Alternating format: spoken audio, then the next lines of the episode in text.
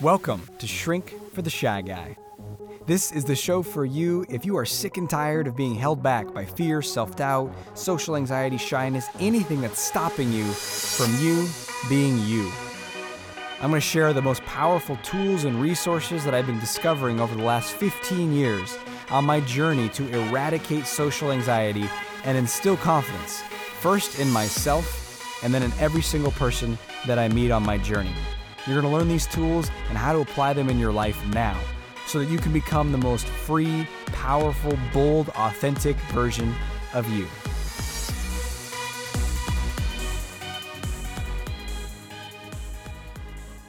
Hey, welcome to today's episode of the show. Today, we're going to be talking about something that may be really impacting you in your life in a in a negative way, and you might not even be very aware of it. And it's an invisible force that tends to influence certainly the way you feel, but also the way that you think and the way that you perceive yourself and the world around you and what's possible for you. And many people are so used to this experience, it's so common for them, and might only be the, the only thing they really know that it becomes invisible. And that's part of why it can be so detrimental and why it's so valuable for you to be here today to learn about what it is. And, you know, even more importantly than just knowing what it is and having a name for it, how to shift it, how to change it. Because that's what this show is all about is liberation, more freedom for you to be you in the world. So what is that force? Well, there's different uh, labels for it, but one that seems pretty accurate is called toxic shame. Toxic shame. Now, you might hear those two words and say, wow, this sounds like an episode that I'll go listen to later and try to get away from it. And I get it, it's unpleasant, but I'm going to encourage you to stick with me today because on the other side of this is going to be a greater sense of lightness, liberation, freedom, fun, joy, connection, love, and confidence. So know that by going into this, the goal is to get to a much better place. And you and we really can. Um, none of these things are death sentences. If you have been running a pattern of toxic shame for a long time, that doesn't stop you from doing something different and doing something different relatively quickly. So that's what we're going to get into in today's show. Are you ready? Okay, so take a take a full breath in and let it out.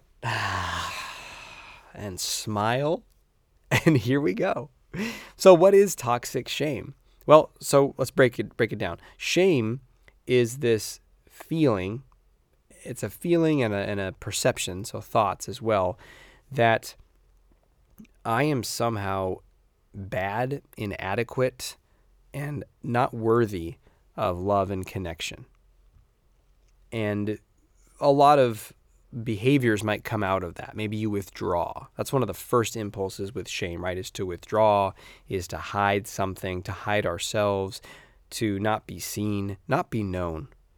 And so we tend to feel like I'm unworthy of connection, and then we tend to isolate and say, "Well, I'm not worthy." It's it's almost like too painful to try to connect because we're so convinced when we're in this shame state, we're so convinced that the connection is not available. Even if someone is saying like, "Hey, I, I like you. I don't I don't feel uh, that way about you," if they were to say that, we, we might not even be able to let it in. We might just be like, oh yeah, okay, great, great. But inside the feeling doesn't stop. It's like, you know, the the machine has started and the emotions are starting to just cascade down and we just can't stop them. That's what shame can feel like. And there are many triggers that you might experience for shame. These are circumstances or interactions or events that can occur that your emotional response might be shame. So maybe if someone says, you know, that was a stupid thing that you did, what, what's wrong with you? You might feel shame. Um, someone criticizes your work. Hey, this wasn't very good what you did here. Maybe you feel shame. Someone says, hey, I don't want to, no, I don't want to date you. No, I don't want to be your partner. You might feel shame. Maybe you're with a partner and you're having a challenge with your sexual experience, you're not able to connect, or you have challenges with the actual, maybe it's an erectile uh, dysfunction challenge or something around the, the actual being able to, maybe both you want to be physically sexually connected, and then for whatever reason, there's something happening there and you're not. This is a common trigger for people. it, there's a lot of triggers around sex actually and sexuality that something can happen and we feel shame. Um, uh, breaking up with somebody, you might say, "Oh, I'm such," you know, I feel so bad, and the experience of it might be really obvious, and it might be more subtle. Like you might start thinking about, "Oh man, what would what would my my my partner's friends think of me? What would my parents think? What would so and so think? You imagine people judging you. And you might not be totally aware, but that is shame. You're just experiencing the shame through this kind of imagining of other people judging you. There might be you, you know, actively criticizing and judging yourself too. Now, sometimes people make a distinction between shame and guilt, and the common one in the psychological field is, uh, you know, shame. Guilt is I did bad, and shame is I am bad. Now, definitions and uh, trying to put things into boxes is always a little funny when it comes to human emotion and experience. I mean, it's pretty pretty blurry in my clinical experience with in psychology and now coaching with people. I mean, it's, it's like guilt or shame. I don't know, but I, I feel terrible and I'm like beating myself up. Okay, well, generally, what I find a distinction, a helpful distinction, is um, guilt tends to uh, have a desire to repair the connection, and once we've done that, uh, we feel great. We feel okay. Right. So maybe like you were, um, I, you know, places that I might feel guilty is, let's say, if I was a little tired one evening, a little uh, more irritable or short with one of my kids, and I said something, you know, like I don't know. I get maybe a little immature and I'm like, well, I, I'm only not doing that because you didn't do this or whatever. And I'm a little short with them or critical or something. The next morning, I might say, hey, you know, last night when I was giving you a hard time about making that mess or whatever, you know, that, that was me. I was in a, I was feeling tired or low resources and, um, you know, I'm sorry about that. And then, you know, I apologize and, and they, you know, water under the bridge and we move on. I feel fine. So that's an in- indication of, of guilt, right? You know, there's there's a way to repair. There's a there's a there's a pathway to atone and to and sometimes you might not even need to apologize. You might just be say, you know what, I was a little out of character there, or a little not following my uh, my values, and you know what, I'm going to show up differently tomorrow. And maybe that's it. Maybe that's that's all it's needed, and, and then you feel better about yourself. So that's guilt. Guilt's like a little, it gives you a little boost, one you know, course correction about how to behave and what you want to change, and you feel like you can change it, and then boom, you feel better about yourself once you've made the change. And that's why it serves a very healthy and helpful function. What people often call guilt is actually this intense kind of shame, right? Because there's no repair option. It's just like you were that was terrible of you. You're so bad. And then with that sense of badness, you you just feel like, "Oh, I'm I'm unlovable. I'm worthless." Um it's it's a really painful sinking collapsing, tight pain. Uh, it's like it's hard to to bear that that that experience. So that that's shame, and there's kind of no way out because it's like, oh, I could apologize. Well, you've already done it. You know, you you can't you can't go back, or it's too late, or it was still so bad of you, right? So we might call that guilt, but that's really shame because you're basically saying I'm a bad person. there's no way out of this. Now, that's shame. So what's toxic shame? Well, it gets worse, my friend. Stick with me, though. You're doing great. And we're going to get to the other side of this together. But toxic shame is shame, which we've already covered, but there's no trigger. So imagine that, right? Shame is something that arises when you have those triggers that I was describing, giving some examples of earlier. Imagine having that shame with no trigger. It's just kind of there all the time. You just feel like I am bad. You're prone to feeling that way all the time. Now, you might say, you know, is it all the time? Uh, I don't know, it's pretty extreme, but maybe it's like there are so many triggers that is basically all the time. You know, so making eye contact with someone, sharing in a group, uh, speaking up, asking for something, doing my work, being with my family, whatever it is, like all those things, you're, you're, you're prone to feel shame during that. So that's when it would start to get into the realm of toxic shame. Shame for no specific reason. Shame when you haven't even done anything yet. Just shame for being who you are. That's toxic shame. Do you know what I'm talking about? Have you experienced this? Are you experiencing this? And maybe it's not so intense for you. Maybe it's only shame in certain environments or certain instances or certain triggers, and that's okay. Well, wherever it is, you're in the right place, and I'm glad that you're here with me. And I respect and acknowledge you for having the courage to look at this and face this and change this. So, what do we do with this? How do we navigate our way out of this? Well, one thing to start with is shame is built into the human experience, right? The, the emotions that we feel anger, sadness, shame, uh, desire. All these are these are things that all humans experience. So, to some degree, shame uh, is is unavoidable. You're going to experience some of it as a human. That's just part of you know. Welcome to the welcome to the human experience. There's all the feelings here and all the things that we get to do and, and have and share and experience. What's different from person to person and from culture to culture is what the shame is about. So the feeling might be the same, but do I feel shame because of my height or not? Do I feel shame because of my weight or not? Do I feel shame because of the color of my skin? Do I feel shame around if I've had a partner or not, or how many people I've had sex with, or all these things?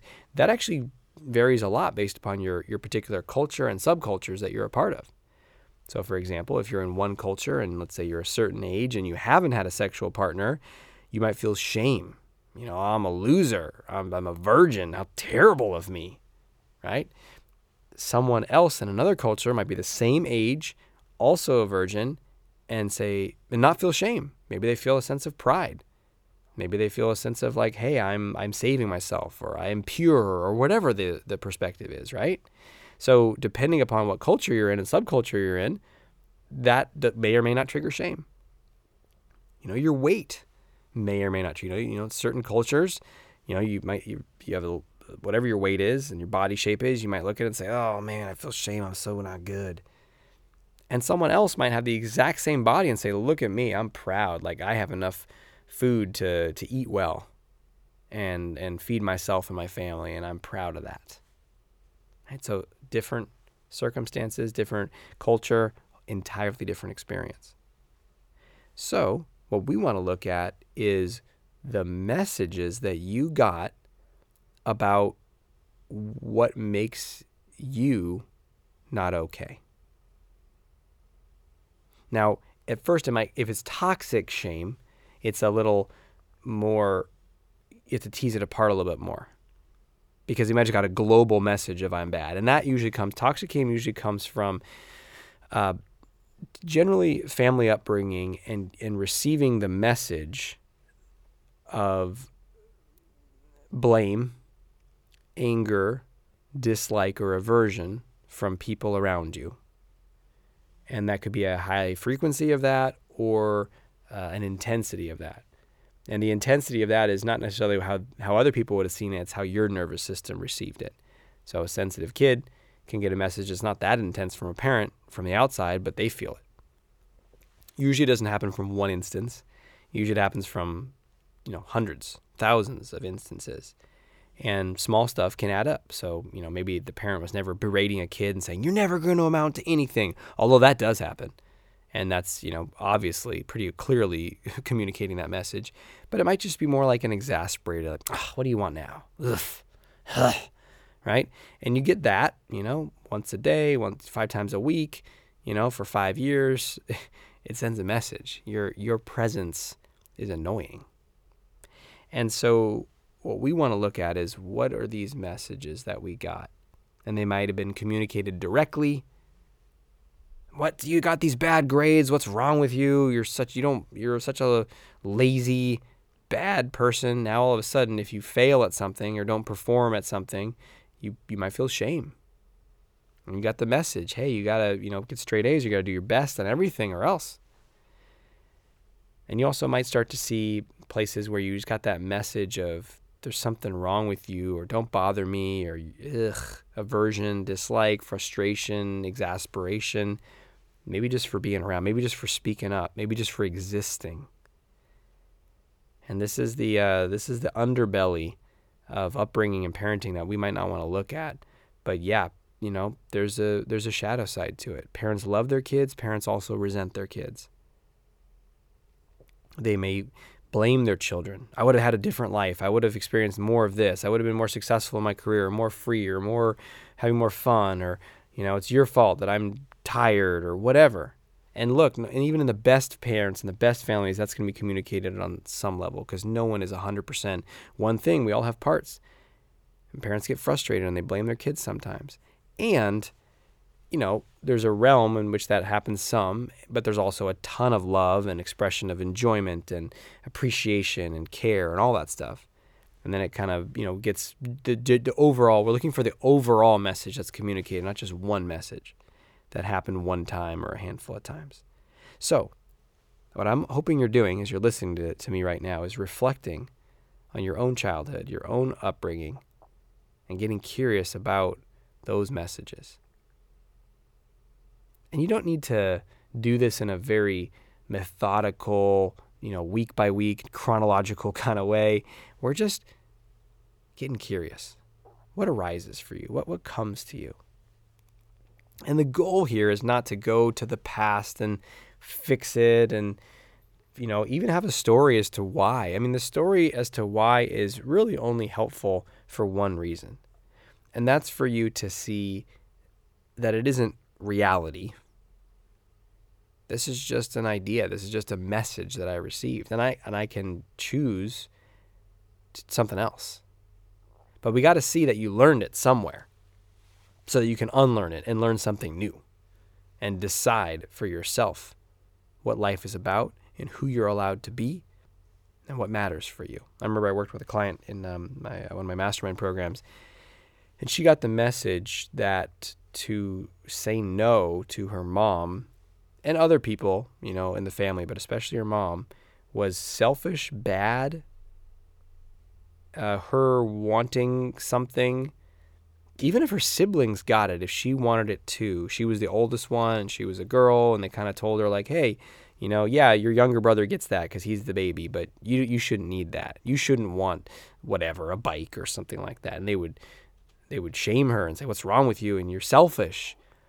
And the mom, her mom would even use the word evil and mean. You're selfish, mean, and evil. Where that was the language that she heard a lot.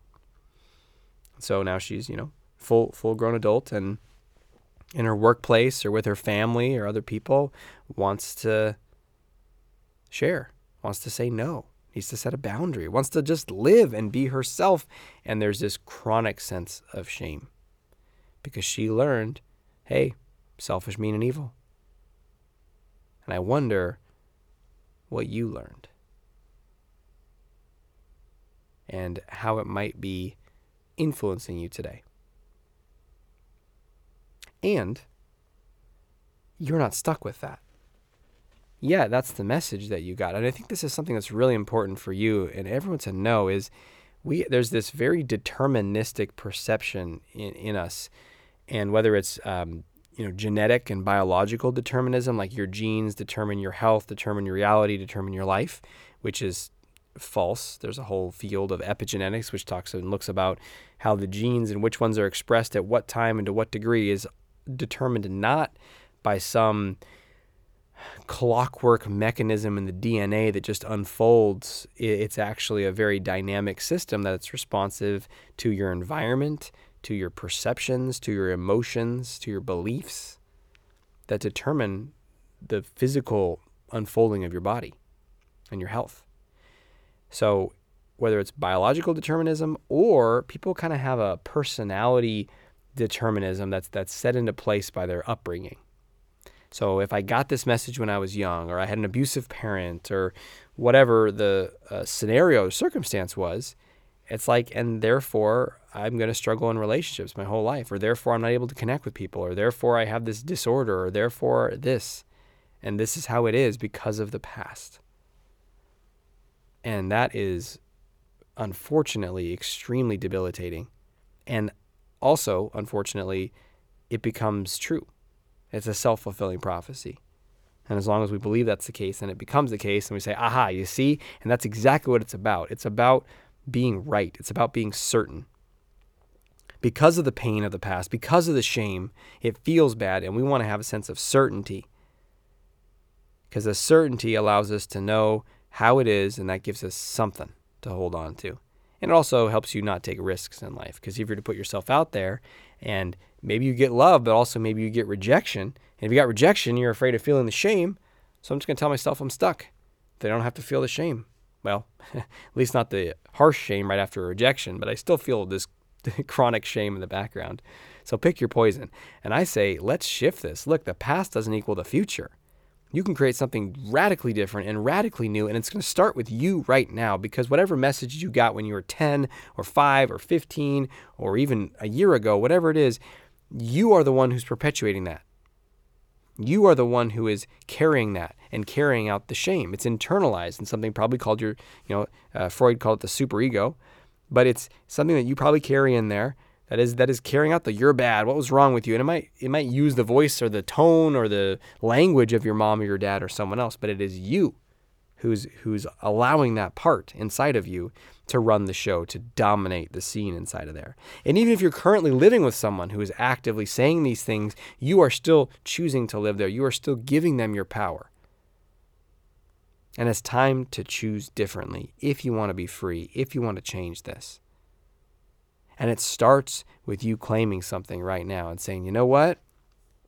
I, I'm going to upgrade this.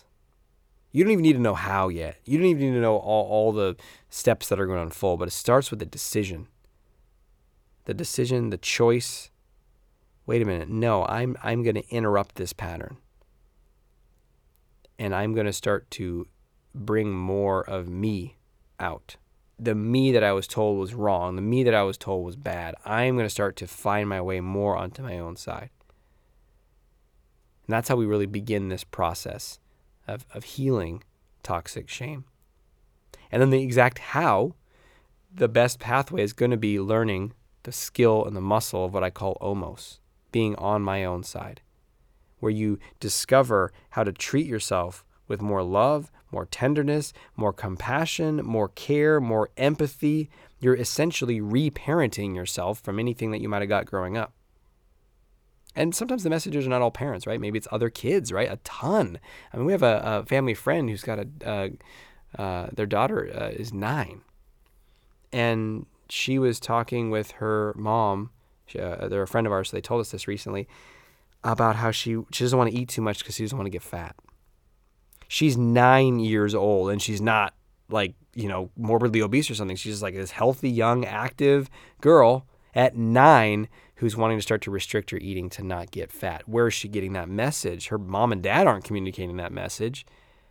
She's getting it from peers in school, right? Where are they getting it? They're getting it maybe from their mom and dad, but probably more likely from the media, from their phones, from the ads they get, from the YouTube, you know, influencers that they watch, from whatever. And I know that she's not alone in this. This is extremely common across uh, many cultures in the world, particularly the United States. So we must start to challenge this narrative. In fact, that's what I want you to practice as your action step for this episode. So let's get to that right now. Time for action. Action. Action. Your action step for today is to, you know, you've uncovered one or two or three maybe messages that you got about how you're supposed to be. And I want you to pick one or two of them and just actively start to challenge that. You get to choose. Why are you letting some old, someone else's reality from an old ancient part of your life determine who you are now and what you're allowed to do? Like, why are you still letting mom or dad determine what's okay? Or that kid when you were, you know, nine in the playground who said you're fat or whatever. It's like, why is that person you know, it's 30 years later and they're still dominating your mind. Like, no, enough of that. Enough. I choose, I decide my reality. Can you feel that inside? Take a full breath in right now and let that charge through you and and claim it. And no one can do this for you. I can't do this for you. No therapist can do this for you. You do this. You decide, you claim. And then from that place, you'll find answers. From that place, you'll choose differently. From that place, you're stepping into a new level of energy and resourcefulness, and then the, the answers will come, the strategies will come. You'll figure it out. It'll come to you. You don't have to figure it out. You'll just you'll just start to discover how. It starts with that decision. So, I hope this serves you. I look forward to being with you more in the future. If you're benefiting from the, sh- benefiting from the show, please give it a review on iTunes. And of course, if you want to go further, um, check out my website if you haven't already, draziz.com, D R A Z I Z.com. Uh, you can find out about my YouTube channel there called Get More Confidence. We have weekly videos there, um, as well as events that I run, um, uh, year long coaching mastermind programs, all the good stuff. You can dive further with this. But I know this is a common theme that I help people with. And so if you want to really like resolve this shame, um, there, there's a, there's some key elements of, of being able to share who you really are in a safe environment. And that's kind of what I spend a lot of my time doing is, is creating these groups and other environments to, to really practice this. And because um, shame is not healed entirely on our own, it's created socially and in connection, and it's healed Uh, socially in connection. So you're gonna want to find a safe place, and that could be a, a great place to start, even if you're not part of, you know, my events are a great place to start, or my, my coaching programs. But even if you wanted to start with like a close friend or a family member, but it has to be someone that you know is going to be like supportive of you. If you go to the person who's critical of you when you were you know younger, and you try to be you know raw and open and tender with them and share something, they might just re re double down on their like, yeah, what's wrong with you? You did you did mess up that relationship. You're terrible, right? And you just walk away like, oh, more crushed. So you know, be be aware and uh, find those safe, healthy relationships. And uh, again, if you want support in that, you know, come check out my world. All right, fantastic. Thanks for being with me today. Until we speak again, may you have the courage to be who you are and to know on a deep level that you're awesome.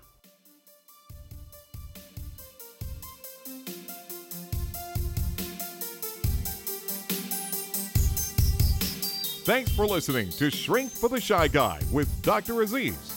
If you know anyone who can benefit from what you've just heard, please let them know and send them a link to shrinkfortheshyguy.com. For free blogs, ebooks, and training videos related to overcoming shyness and increasing confidence, go to socialconfidencecenter.com.